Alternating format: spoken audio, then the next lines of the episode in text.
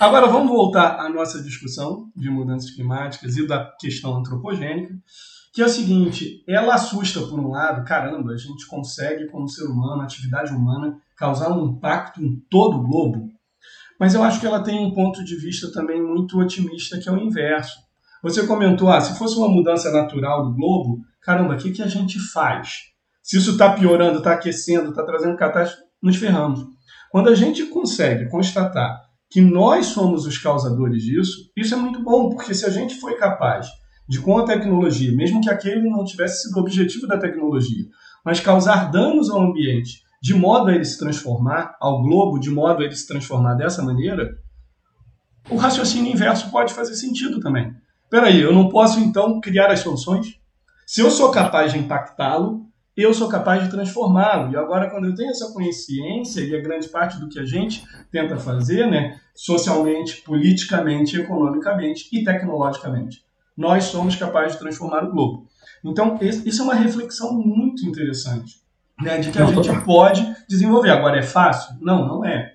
Né? E aí a gente vai começar agora a discutir, então, um pouquinho como combater essas mudanças. Obviamente, a primeira coisa que vem sempre à, à mente de, eu acho que de todos, é, são as renováveis, né? O papel das renováveis, você já trouxe aqui, eu já trouxe como grande vilão aí são o uso dos, dos combustíveis fósseis, né? Dos recursos, o carvão, o gás e o petróleo na forma de gasolina, diesel, querosene, ou seja, a gente queima e são essas partículas, principalmente, que causam é, uma transformação, um desequilíbrio nessas, na, nesse conjunto de partículas no globo terrestre que aumenta o efeito estufa e começa a é, transformar. Né? E na média, ao longo do tempo, está aumentando a temperatura. Aumentando a temperatura, eu causo novos desequilíbrios. A gente vê um aumento na incidência, na frequência e na intensidade em, em mais locais de grandes catástrofes, né? de grandes enchentes, grandes secas, é, grandes furacões, e uma série de, de mudanças, elevação do nível do mar em algumas regiões. Então vamos lá. Como é que a gente combate? Então, se a gente foi capaz de causá-lo, como é que a gente soluciona, Luan? Agora começa, galera, pessoal que está ouvindo aí. Até então é o que é muito fato. De agora em diante, já são possibilidades. Não é uma ciência exata 2 mais 2 igual a 4. Pode ser um 2 mais 2 igual a 5, 6, ótimo. A gente gabaritou aí o dever de casa. Ou podemos ainda fazer escolhas erradas e causar mais danos ainda. Então, são, é, essa resposta eu acho que é, é a resposta de um milhão, né? É, porque são várias as formas de fazer isso, né? Não tem uma, uma única maneira né, de, de solucionar, até porque o problema é complexo, né? E como tal, vai demandar é, é, é soluções de várias, em várias frentes, né?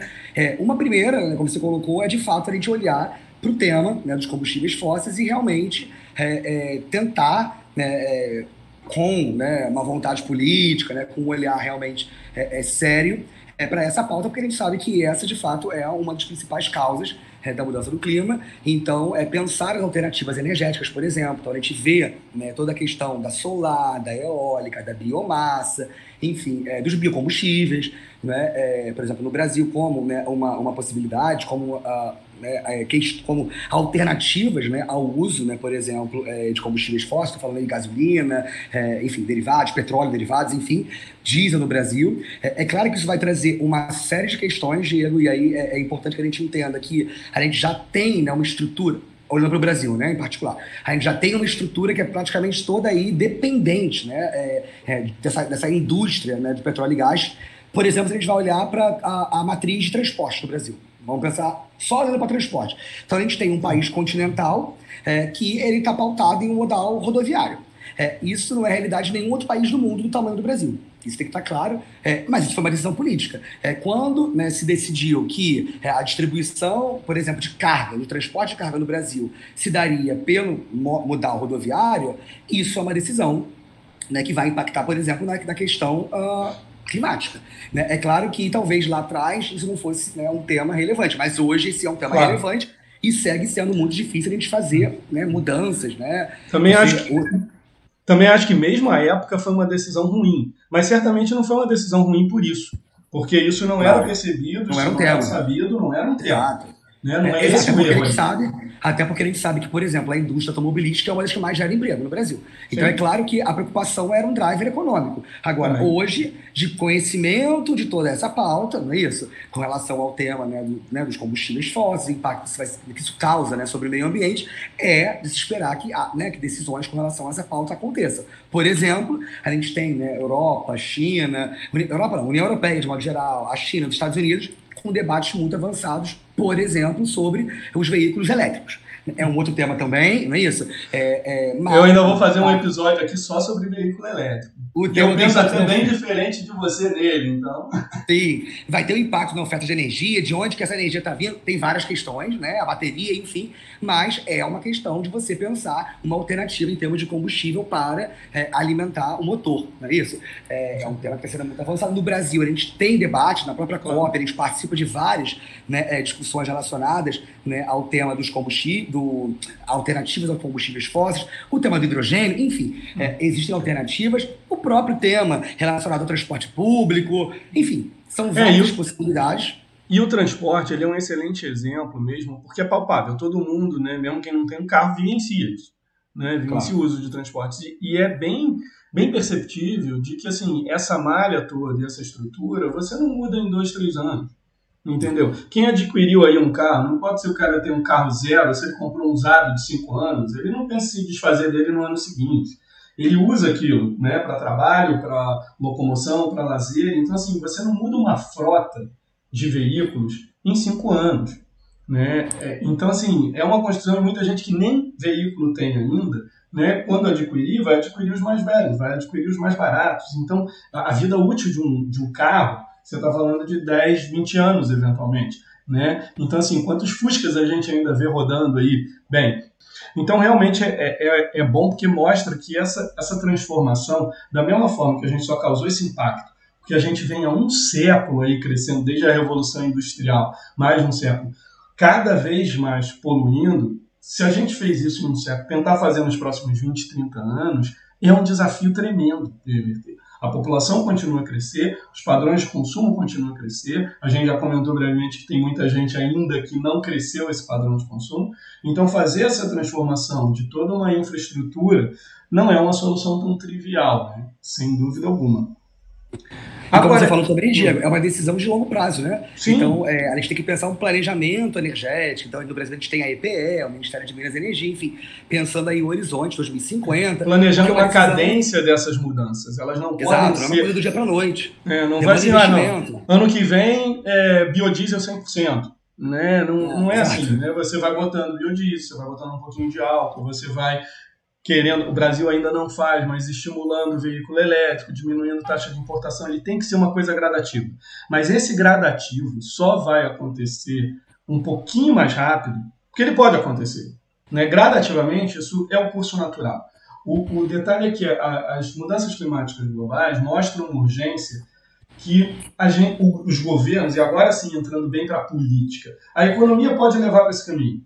Mas é muito importante o tema político que é o que a gente gosta de abordar muito, no sentido de que, se deixar na cadência natural, essa transformação é lenta demais para a urgência dos impactos.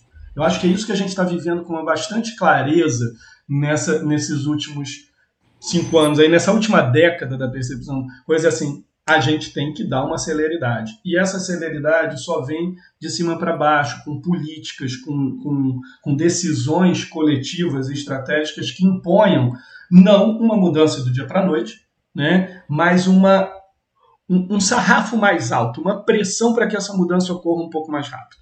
E aí eu vou pegar um gancho e trazer dois lugares no mundo que eu acho que tentaram forçar a barra até demais.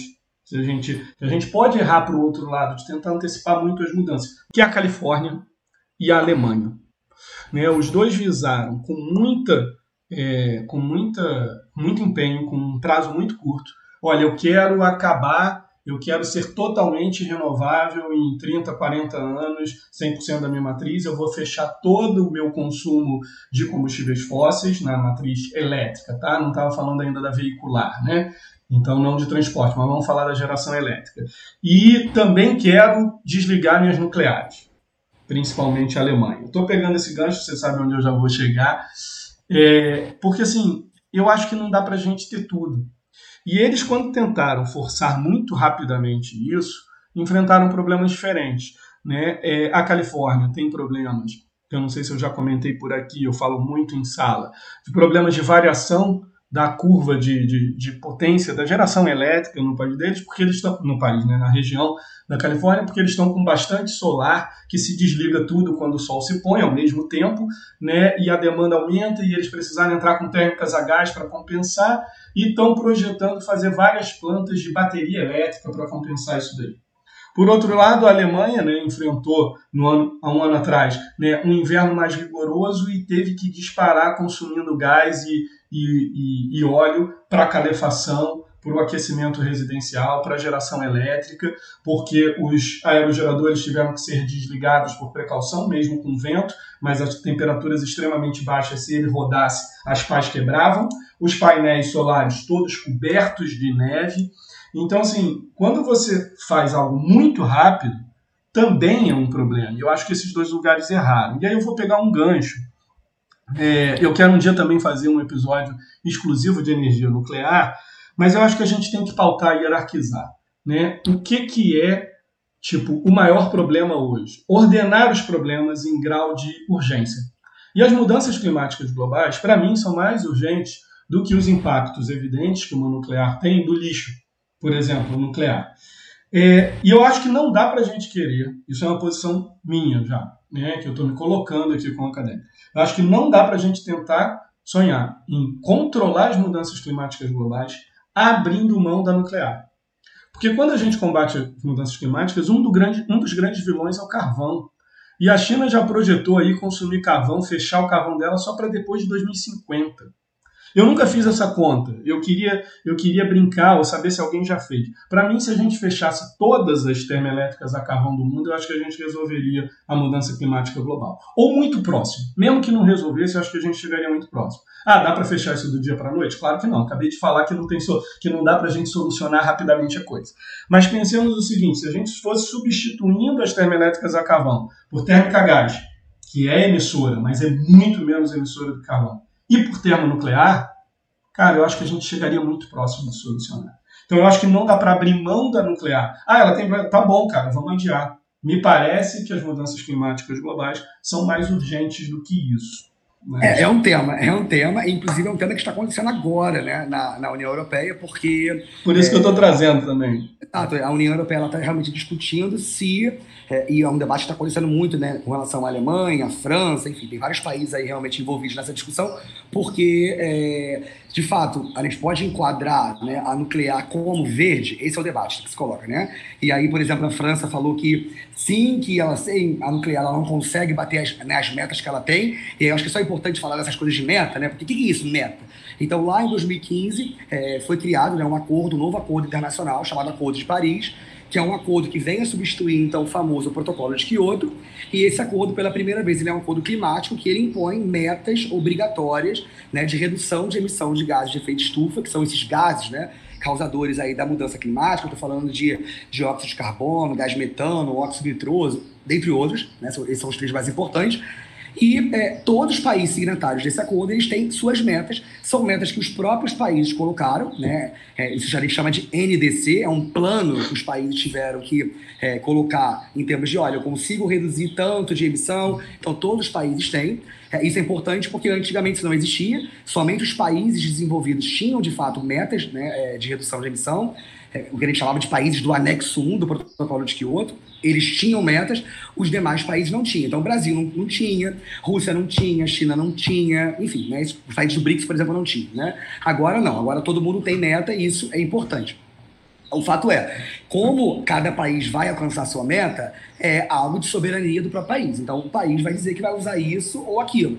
E dentre as possibilidades, tem o tema da nuclear, que é um super tema. Eu não sou especialista em nuclear, mas a questão que se coloca hoje, de fato, é, para além né, é, do lixo, né, é, é também é um tema da própria segurança, é, devido aos acidentes históricos que geram uma, uma grande é, insegurança, inclusive social. Então, do ponto de vista social, você conseguir defender ainda é muito difícil. Tá? É claro que, se a gente for comparar com outras, né, ah, com carvão e tal, do ponto de vista de emissão, naturalmente, ela é uma opção interessante, e aí a conta tem que ser feita. Será que se fechar todas as usinas de car a carvão e tal, né, como é que vai resolve o tema da mudança climática? Não sei podemos fazer essa conta usando algum modelo energético para poder verificar. Né? Acho que seria até um exercício né, de simulação interessante. Mas é, esse tema do carvão é um tema gigante. Inclusive agora, né, na, na, última conferência climática, agora no final do ano passado, teve uma declaração realmente sobre né, 40 países eles colocaram que eles vão suspender né, é, o uso do carvão é, aí no período né, de 2030 a 2040, mas os Estados Unidos, por exemplo, a China, o Brasil, o Japão, a Austrália, que são grandes consumidores, são os maiores, na verdade, é, não assinaram esse, né, esse acordo. Ou seja, é, é um acordo que não está contemplando os maiores consumidores. Então, assim, em última instância, mas qual que é a validade disso? Né? Fica a crítica.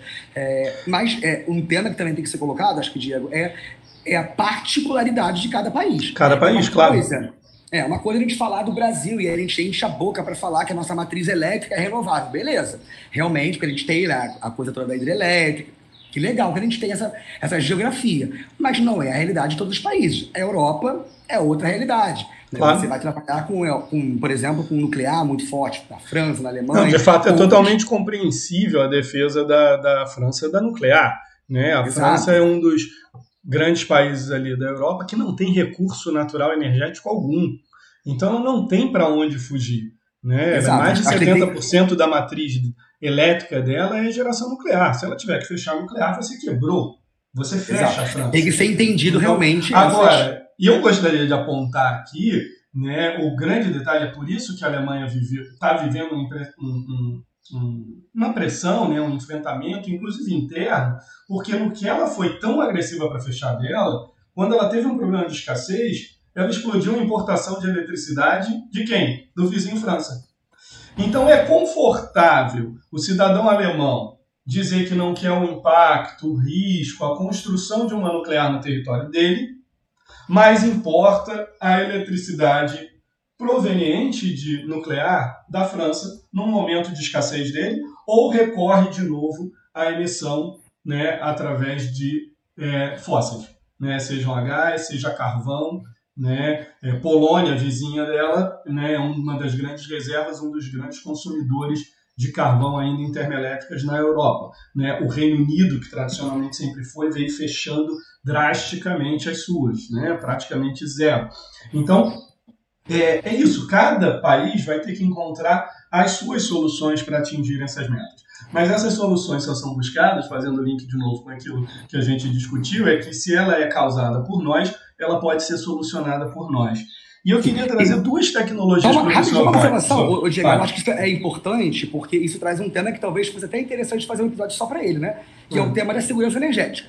Né? Começa por aí. Porque a gente tem que entender é, aquilo que você colocou. Na Califórnia, quando não tem o sol, como é que fica? Aí você vai acionar o quê? É uma, um energético mais poluente. Então, é importante entender as complementariedades, não é isso? Eu acho que é, o tema da segurança energética é muito importante, porque se a gente hoje está falando muito né, de transição energética, a gente tem que entender como que vai ser a transição energética, inclusive... Com é, garantias, com, com a certeza exato. de que eu tenho ela disponível exato, quando eu quero, quando eu preciso. Abastecimento. Não é isso? E como que é esse abastecimento? Porque abastecimento vai ter? Vai, mas aí se você está acionando né, uma energia que é muito poluente, essa conta tem que ser feita para ver se está fazendo sim, sentido sim. você é, usar aquela outra, aquela outra alternativa. Então, assim. É, você é corre o risco de racionamento, de controle, da mesma forma que a gente correu o risco, né, e já tivemos racionamento por causa da hídrica, a Califórnia teve um pedido, um apelo à população e um horário né, em que ela deveria consumir menos para justamente não ter apagões. Então, é, uma, é um racionamento também.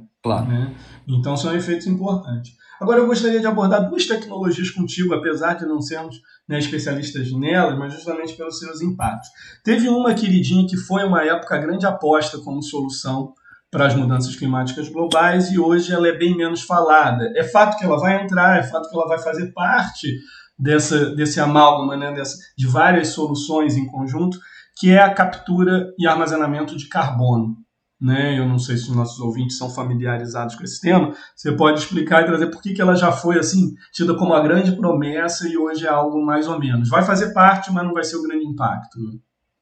Então, é, é, essa alternativa também é bem complicada, né, do ponto de vista de críticas, né? É, também não sou especialista nessa, né, nessa área, mas é, é, uma forma de, basicamente, você estar tá querendo sequestrar esse carbono da atmosfera e esconder ele de alguma maneira. Você vai pegar aquele carbono e você vai armazenar ele né, é, de alguma forma. E é, uma das alternativas é você fazer injeção disso né, dentro, é, é, enfim. Né, Dos reserva de reservatórios novos exato, ou antigos exemplo, Então, assim, tem uma série de questões, é, hoje relacionadas a isso, inclusive dos impactos que, é, enfim, há poucos estudos do ponto de vista até né, histórico das consequências que isso pode gerar. Sim. É, então, assim, é, uma, é um, de longo é um prazo. Muito, né? De longo prazo, principalmente. O quanto é sustentável essa reserva. Eu coloquei ali e vai ficar ali, né?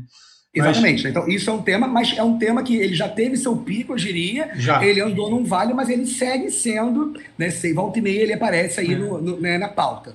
Né? Porque ele não eu se mostrou, que... ele não despencou de preço e ele não se mostrou tão viável e viu-se também que não dava para fazer isso em qualquer lugar do globo, né? Em qualquer reservatório. Né? Em Mas... última instância, é quando você fala, ah, a gente, quando a gente comenta, né, olha, temos várias opções, né? Várias formas de você reduzir essa emissão. É, a gente analisa isso do ponto de vista econômico, né? E a gente vai estudar algo que a gente chama de que é o custo marginal de abatimento, ou seja, quanto que custa cada tecnologia para você abater, ou seja, para você é, reduzir é, uma quantidade, por exemplo, de gás de efeito estufa. E eu vou fazer uma, uma, uma ordenação das mais baratas para as mais caras. Sim. Se essa tecnologia é a mais cara, ela vai ficar né, para depois. Né? Então a gente vai sempre tentar possibilidades que são mais baratas.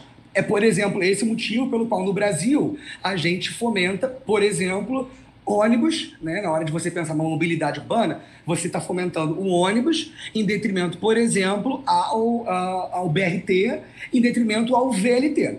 É claro que Eles têm uma ordenação vista... clara econômica, né? Exato. Onde você do ponto de vista ambiental, do ponto de vista ambiental, a ordem seria inversa. Melhor o VLT, depois o BRT, depois o ônibus. Mas quando a gente faz a conta e, fa... e vê o custo disso, é, esse custo ele vai entrar é, é, na análise e aí você acaba, de certa maneira, até favorecendo algumas tecnologias que são é, é, é, mais baratas, porém não tão eficientes assim. Essa conta é feita. Né? E aí o CCS, por exemplo, ela é uma tecnologia que, por ser mais cara, enfim, ela acabou não, né, talvez decolando né, como se esperava. E, de novo, por isso o papel importante dos governos, né, como reguladores, como fomentadores da pesquisa, onde ainda não é barato, e de escolher, olha, essa é a melhor decisão, vamos estimular essa. Ah, ela não é a melhor do ponto de vista ambiental, mas ela é melhor no equilíbrio. É que tem o menor custo com o maior ganho, né? essa relação marginal é o menor custo com o maior ganho no presente, no dado momento. E aí depois a gente decide outra. Né? E isso mas... dialoga com o que você falou, Diego, da questão política, porque é, tudo, vai, é, tudo vai ser função aí de realmente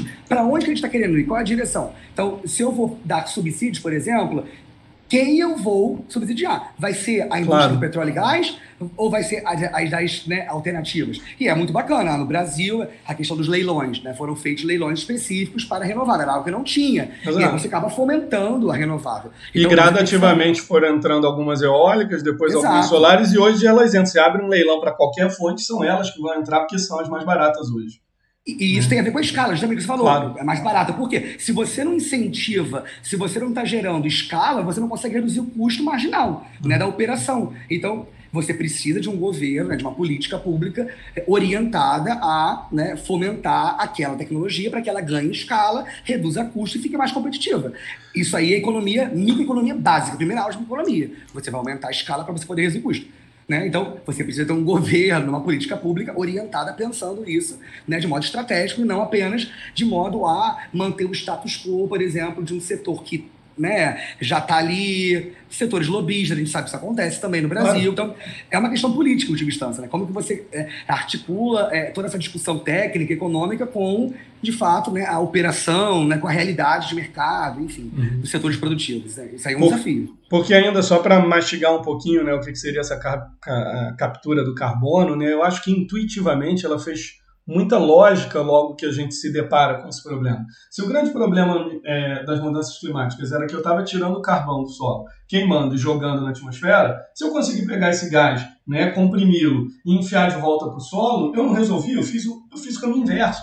Foi o primeiro pensamento extremamente intuitivo, tecnicamente possível, mas extremamente caro, com risco ainda de vazamentos, né, e que ainda não se mostrou. Uma outra tecnologia, mais ficção científica ainda, mas eu já vi grandes nomes dos setores comentando, é geoengenharia.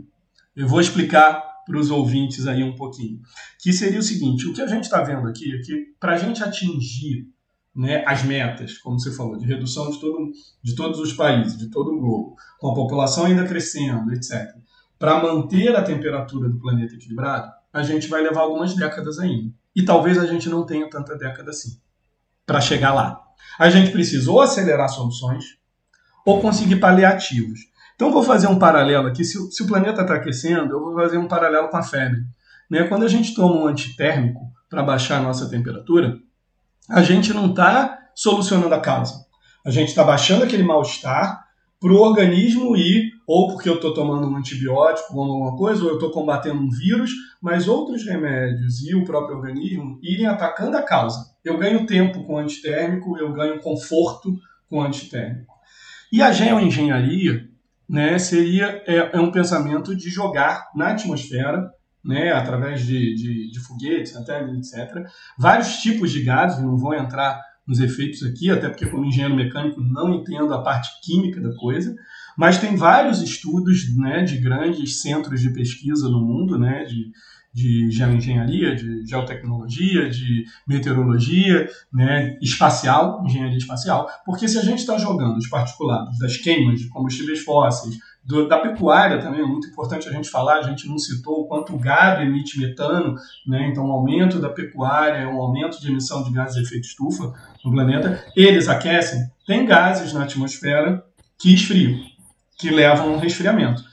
Isso é inspirado em algo que acontece naturalmente, uma explosão, uma erupção vulcânica, ela gera gases que elas fazem uma nuvem de uma película, não precisa ser aquela fuligem escura, não. Uma nuvem mais clara, são gases que vão lá para cima na atmosfera, fazem uma película bem mais fina e clara, mas que na verdade reflete a luz do Sol. Então, ao refletir parte da luz do Sol, está entrando menos radiação, está aquecendo menos o planeta. Qual é o problema? Esses gases têm uma vida útil curta.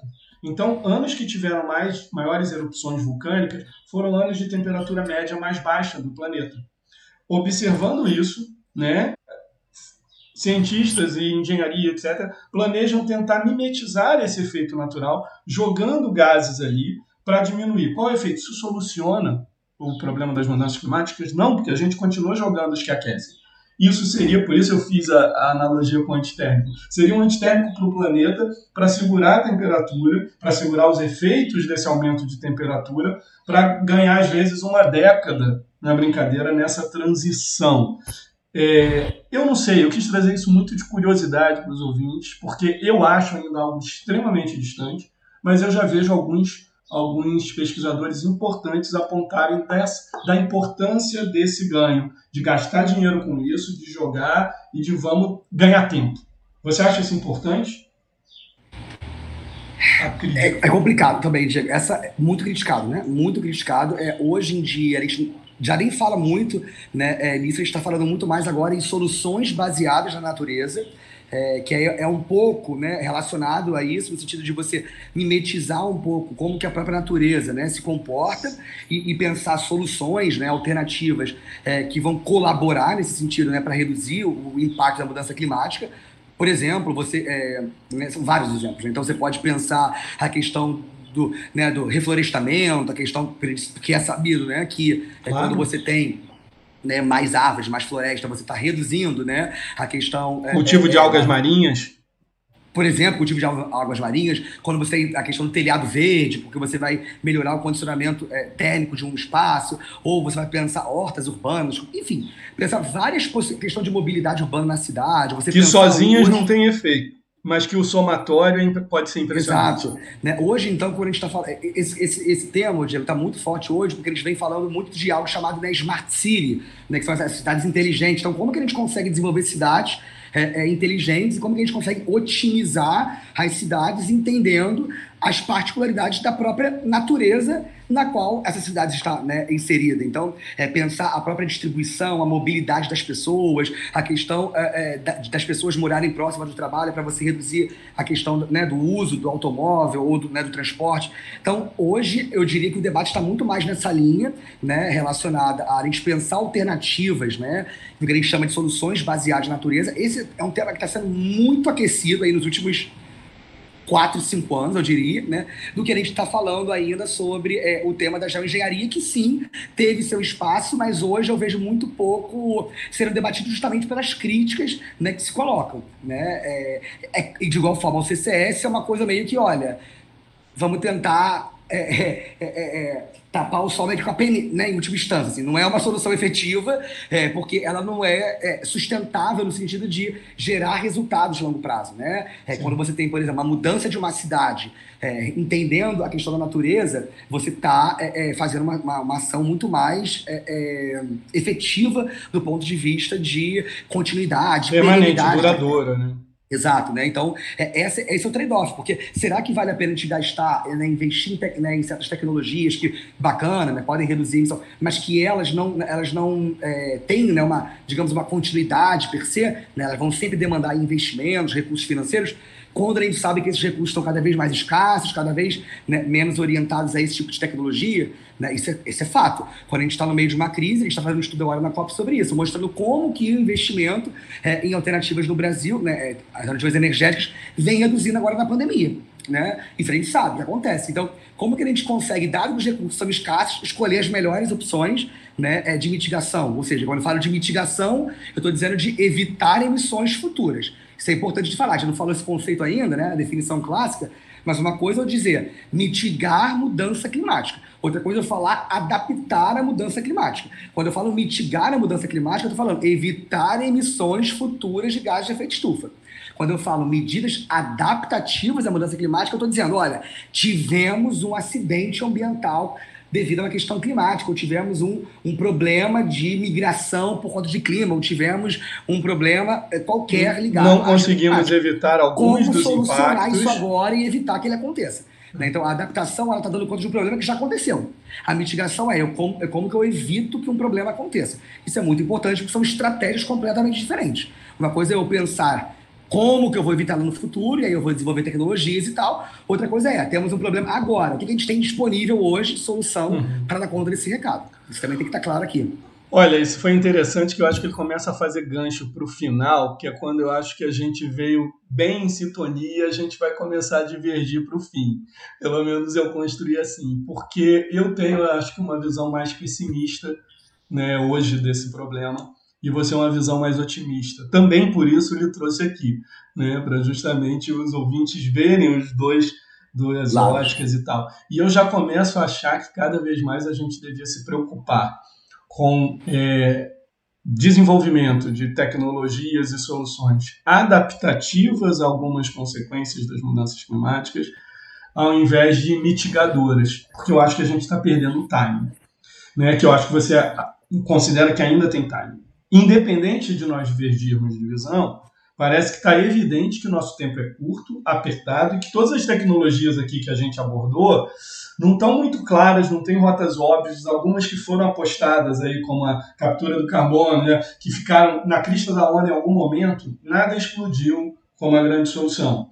Então assim, o tempo é curto, isso é fato, é consenso entre nós, né? E e aí eu quero linkar para o final, não só com essa questão de, de já pensar, né, que talvez a gente deveria pensar mais nas questões adaptativas, e discutir algo que eu venho me interessando agora nos últimos dois anos aí, comecei a ver, isso me incomodava um pouquinho e eu fui atrás e vi que tem autores que estão batendo nessa tecla. É, eu acho que não dá para a gente falar de sustentabilidade. Vamos voltar para o teu triângulo, que eu adorei, né? o tripé ali social, é, econômico e ambiental que se eu quero um equilíbrio disso daqui, você disse que ele é equilátero, né? Três lados iguais em ângulos. É, é muito delicado e é pouco abordado, às vezes, é um pouco tabu, até na academia, e não deveria ser, discussão de planejamento populacional. Não estou falando aqui de uma violação de direitos, né, de uma imposição de controle populacional, como já houve numa é, China né, é, ditadura, né? Então assim isso já aconteceu em alguns momentos e não é isso que, que eu estou trazendo aqui de debate, mas de planejamento, de políticas de conscientização, às vezes até de estímulos econômicos. Da mesma forma que a gente fala de estímulo econômico, né, de sanções, de escolha, do papel importante da escolha de um cidadão, do papel do governo de dizer, ó, investe nessa tecnologia que é melhor do que aquela, de regular, de proibir certas práticas ou de incentivar outras, também pode haver incentivos governamentais não para o controle da população, mas para que o seu crescimento esteja dentro de outros patamares. Então, assim, hoje a gente tem quase 8 bilhões de pessoas no planeta, tá? 7,9. Dessas, dá para a gente dizer que 10% ainda está ali numa linha de pobreza. Quando a gente fala de pobreza, não é exatamente o mesmo número, vai, mas vamos atrelar que está bem próximo, né, e seria até pior, de quem tem acesso legal à eletricidade. Porque tem vários lugares, cerca também de 10% da população do mundo não tem acesso à eletricidade. Direito.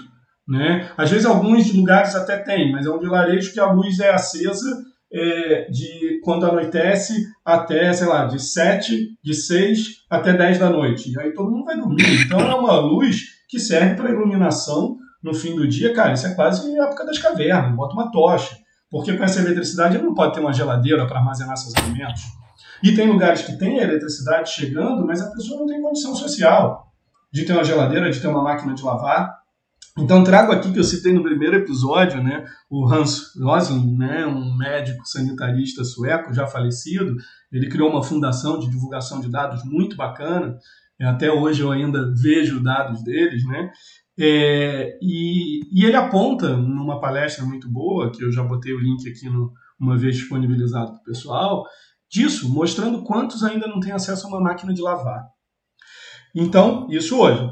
Se, todo, se a população estagnasse em 8 bilhões, estagnasse, que não há nenhuma projeção para isso, mas a gente ainda defendesse, porque todos nós defendemos, que todos tenham acesso a, um, a uma condição melhor de vida, né, de eletricidade, de consumo, de acesso a transporte, mesmo que não seja o próprio carro, mas um bom transporte público, tudo isso vai aumentar o consumo médio do planeta.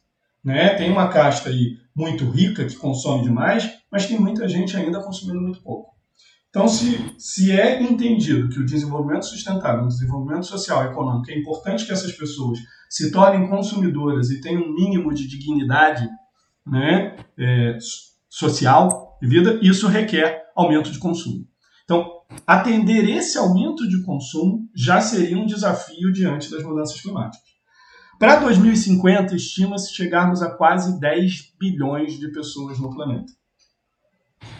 Que vão consumir mais médio, ou eu tenho que diminuir o consumo médio dessa população sem diminuir o padrão de vida, porque ninguém vai aceitar diminuir o consumo diminuindo o padrão. Né? O que é diminuir o consumo mantendo o padrão? São usos mais eficientes, né? são exatamente abatimento de várias coisas. Então, é, Quais são as suas perspectivas futuras aí? Não, é um tema, tá, Diego? Assim, é, realmente existe esse debate, né? É, é, um debate que eu acho bem complexo. Eu acho que ele tem que acontecer sim. Né? A gente sabe que é, tem vários, né? Você mencionou a Suécia, inclusive a Suécia fez um estudo né, em 2017 falando sobre isso né, falando que é, é importante né, realmente a, a, questão do controle né, do número de filhos, nesses termos, né, para o combate da mudança climática. Na conjuntura lá né, da RIM mais 20, lá em 2012, teve um estudo também de uma organização é, inglesa, é, é a OPT, né, é Optimum é, Population Trust, que eles fizeram um estudo também falando sobre isso, né? Olha, precisamos ter controle de natalidade. É, é claro que isso sempre é muito debatido, né? É sempre muito criticado porque isso pode é, isso pode não, isso vai é, impactar diretamente no controle, na decisão das pessoas, né, realmente, de ter filho ou não. É uma decisão pessoal. Né? É, aí vai a discussão é. da China, de controle populacional. O fato é que, aí eu concordo com você, se nós vamos ter mais pessoas né, no, no planeta, e mais pessoas no planeta significa ter um maior consumo, né, esse com maior consumo, ele pode gerar um aumento das emissões é, totais. Né? É, ele certamente será um desafio. Ele pode ele pode não resultar num problema se eu conseguir as soluções, mas ele é um desafio a mais. Ele é um desafio, porque ele pode aumentar as emissões per capita, né? É, mas o que se espera é que isso não aconteça. O que se espera quando a gente está falando né, em termos de ah, vai aumentar a população do planeta, naturalmente, é que vai haver uma requalificação de consumo. E isso aí está muito claro, inclusive, numa agenda paralela, né, à agenda de mudança climática, que é a agenda dos ODS. Né? O que é ODS? Hum. Objetivos de Desenvolvimento Sustentável, lá os ODS claro. 2015, é uma agenda da ONU, olhando para o horizonte 2030, e tem lá o ODS específico, o ODS 12, que fala de produção e consumo responsável. Precisamos pensar os padrões de consumo. Não dá para olhar só para o lado da oferta e dizer assim: ah, a indústria é a vilã, o governo é o vilão. É, pois é, mas é você que consome. Né? Como é que você está consumindo? Sim. Então, é importante que a gente requalifique esse consumo. E isso, na própria teoria econômica, tem lá, aquela curva famosa de Cousins ambiental, que não é verdade que aumento de população tem uma correlação positiva sempre com o aumento de consumo de energia e de emissão. Mas ela, ela começa pode... a melhorar muito lá na frente, para o Brasil. Exato. Isso, né? É claro. Quando a gente pensa num continente inteiro, como a África, né? Tipo, é um continente inteiro que ainda não entrou nessa matemática toda de consumo mundial. E a China entrou pesado, mas a Índia ainda tem uma população tremenda aí para entrar no consumo. Né? Então, é, nessa qualidade, eles ainda estão na fase de ascensão dessa famosa curva. Então, sim, é, é, é importante. Eu acho que assim, é um debate importante, Diego, é, é, que tem que ser colocado sim. Claro, né, é, ponderando, acho que né, com muita, muito cuidado, muita cautela, porque é um, é um tema complexo. Né? É, eu só acho perigoso eu não falar, ah, não, isso a gente não é, pode tocar. Né? Se você não debate, você não pensa as consequências Sim. positivas e negativas Exato. e não traça a estratégia. Né? E como é, mas faz parte nesse... de todo esse desenvolvimento, né? se vai ter mais gente, você precisa de mais comida, você precisa de melhor logística, você precisa de mais energia, você precisa de tudo mais. Né? Ou, se você não precisar de tudo mais, é porque você melhorou e deu saltos qualitativos muito grandes em algumas tecnologias. Então, esses saltos qualitativos têm que ser pensados. Né? Sim. E aí, eu vou só fazer um advogado do diabo aqui para poder claro. mostrar é, é, o outro lado da moeda, que é importante, né? É, e aí, a, acho que a minha formação é muito crítica também nesse sentido. É, é, importante a gente falar, é necessário que a gente fale, né? E isso é, vai dialogar com um grande princípio da ONU, inclusive, que chama Princípio das Responsabilidades Comuns, porém diferenciadas. Né? Nós sabemos que é, os países, principalmente aqueles desenvolvidos, são os países que foram maiores responsáveis pela mudança do clima, não é isso? Nós sabemos que se o planeta de consumir no mesmo padrão de consumo norte-americano, nem três planetas, em termos de recursos, dão conta. Não. Isso aí são estudos científicos, dão claro. conta é, é, realmente da, demanda. aí a minha pergunta é: em, né, de posse dessa informação, precisamos controlar a população de alguma maneira? Precisamos qual população. Né? Eu acho que isso é importante. Quem é que vai ser controlado? Né? E aí é, eu acho que isso traz necessariamente a questão de ok, isso, vai, isso tem que ser pensado, mas associado a padrões de consumo. Claro. Porque não adianta a gente pegar e falar, não, olha só, vamos controlar então, por exemplo, imaginando um cenário hipotético, é, a taxa de natalidade dos Estados Unidos, que é o país que né, é, majoritariamente tem um padrão de consumo muito né, exacerbado. É, bastava, bem. na Agora, verdade, eles não serem uma sociedade com uma cultura tão ineficiente, tão de desperdício. Tão consumista, é Porque é impressionante, o salto entre, se você compara Estados Unidos e Europa, né, é, ocidental, ou seja, os, os maiores de IDHs do mundo, mesmo assim, na parte de consumo, os Estados Unidos dá um banho na Europa. Simplesmente, se a, se a Europa tivesse o padrão de consumo, não precisa nem ser o planeta, se a Europa tivesse o padrão de consumo do, dos Estados Unidos, já era. Né? A gente já estava com muito mais dano. Não, total. Então... Inclusive também, Diego, isso daí é, é, traz um tema que tu mencionou lá atrás, que a gente acabou nem, nem entrando muito nele, que é o tema da própria é, gestão eu não vou falar lixo, mas dos resíduos. Né? Resíduos, é, claro. No Brasil mesmo a gente tem uma política nacional né, é, de resíduo sólido, que separou o que é resíduo, o que é rejeito e tal. Tá, o que, que esse, esse rejeito, né, que é aquilo que não tem mais um uso econômico, não tem mais que, que isso pode ser? Isso pode ser, inclusive, insumo energético, não é isso? É, você pode gerar energia a partir desse resíduo. Você, enfim, tem tantos usos, são tantas discussões. Então, tudo bem, você também tem um consumo muito grande, mas você também tem uma geração de resíduo e rejeito muito grande que pode ser pensado, que, pode, que deve ser pensado. Deve ser pensado. A gente chama de cadeia, né? Claro. De logística reversa. Não, já está o gancho aqui para te chamar para um dia só para o de economia circular, entendeu? Economia circular e logística reversa. É outro tema que tem que ser falado também, porque não dá para a gente falar de planejamento energético sem falar disso, porque claro. é um debate necessário, né? Uhum. O que fazer com, com, essa, com esse resíduo ou com esse rejeito? Quais são os usos? Né? No Brasil, como é que está isso lá fora? Quais são as oportunidades? Né? A gente tem vários estudos, inclusive aí em Macaé que a gente fez né, com relação ao que fazer com o resíduo, a questão ah. Toda da, bio, né, da, da, da bioenergia a questão do aterro sanitário, enfim, são várias possibilidades, são várias é, é, discussões que se abrem, né, é, que precisam ser né, endereçadas, precisam ser colocadas. Né? Então, assim, acho que é, é um universo esse debate. Né? Claro. A gente vai abrindo várias frentes, porque é, são várias as possibilidades, são várias as soluções, mas em particular, no que diz respeito, acho que o controle de natalidade Sim, precisamos debater e sem tabus, porque né, precisamos debater mesmo. Agora, precisamos, associado a isso, pensar padrão de consumo, porque não adianta controlar a população se você mantém um padrão de consumo que é sustentável, que pressiona a base de recurso natural, que não respeita a taxa de renovação de recurso natural. E que, sem portanto, dúvida. Se não for em né, conjunto é... com outras decisões, né, não, não, resolve nada. É, pô, eu, eu, vou editar o episódio de hoje já pensando no próximo seu, na sua próxima participação de, de economia circular, hein? Boa. É, eu acho que a gente pode começar a fechar então. Né, eu queria agradecer imensamente aí a, a, sua participação, sua boa vontade, seu tempo. É, espero que vocês ouvintes tenham curtido tanto quanto eu curti ouvir, conversar, bater papo, debater aqui com o Luan. E te passo então, obrigado galera, peço mais uma vez aquele apoio, né, divulga aí por favor, envia para quem vocês quiserem. E eu passo a palavra aí para os fechamentos do Luan, para você fechar aí com o que você quiser sobre o tema de hoje. Maravilha, Diego. Eu queria primeiro agradecer, né? Eu acho que o convite, acho que é muito bacana. É, é, acho que é louvável né, a tua iniciativa de fazer né, um, um projeto que realmente está querendo comunicar para além né, é, das fronteiras da universidade. Né? A gente que está da universidade fica muitas vezes né, debatendo ali, discutindo só com nossos pares, né? É, e esse é o nome mesmo, né? É, com nossos colegas ali, né, professores e tal, os catedráticos, os acadêmicos, mas muitas vezes não vai para além né, das fronteiras da universidade. Eu acho que é, uma iniciativa como essa é muito bacana porque a gente consegue né, trazer temas é, de natureza complexa, né? É, mas colocando eles de uma forma mais simples, né? de uma forma é, é, que eles consigam comunicar e tocar outras pessoas também. Então, acho que isso é muito bacana. É, esse tema em particular da mudança climática, acho que é um tema muito necessário. Então, quando você mencionou, né? Ah, Lu, eu pensei né, e da gente falar sobre esse tema, queria te convidar. Falei, olha, vamos fazer isso, vamos fazer acontecer, porque eu acho que a gente tem que falar sobre isso. Né? É um tema real, como você falou, o tempo tá, né, já está ultrapassado, então assim, não dá para a gente ficar pensando amanhã, tem que pensar o hoje. Né? Então, assim, já hoje é pensar o que, que eu posso fazer né, para colaborar nessa agenda. Será que eu tô,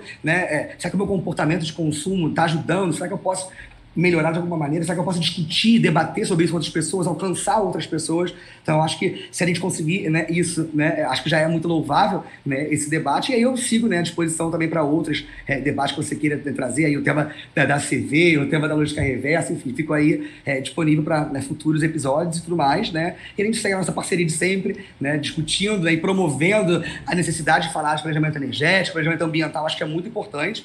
Então aí seguimos a nossa parceria. Valeu, Diego. Obrigado. Obrigadão aí pelas palavras de apoio aí ao projeto. Esse meu objetivo, assim, a gente sair às vezes daquele nosso castelo, né? Não é abdicar dele, porque esse é o nosso cotidiano, mas também conseguir comunicar, mostrar e mastigar para outras pessoas de, uma, de um modo mais superficial, mais curiosidade, trazendo, como você falou, a palavra essencial aí é uma conscientização né, do problema. Você só se conscientiza se você sabe do que se trata e entende um mínimo daquilo. Então, obrigado a todos vocês e até o próximo episódio.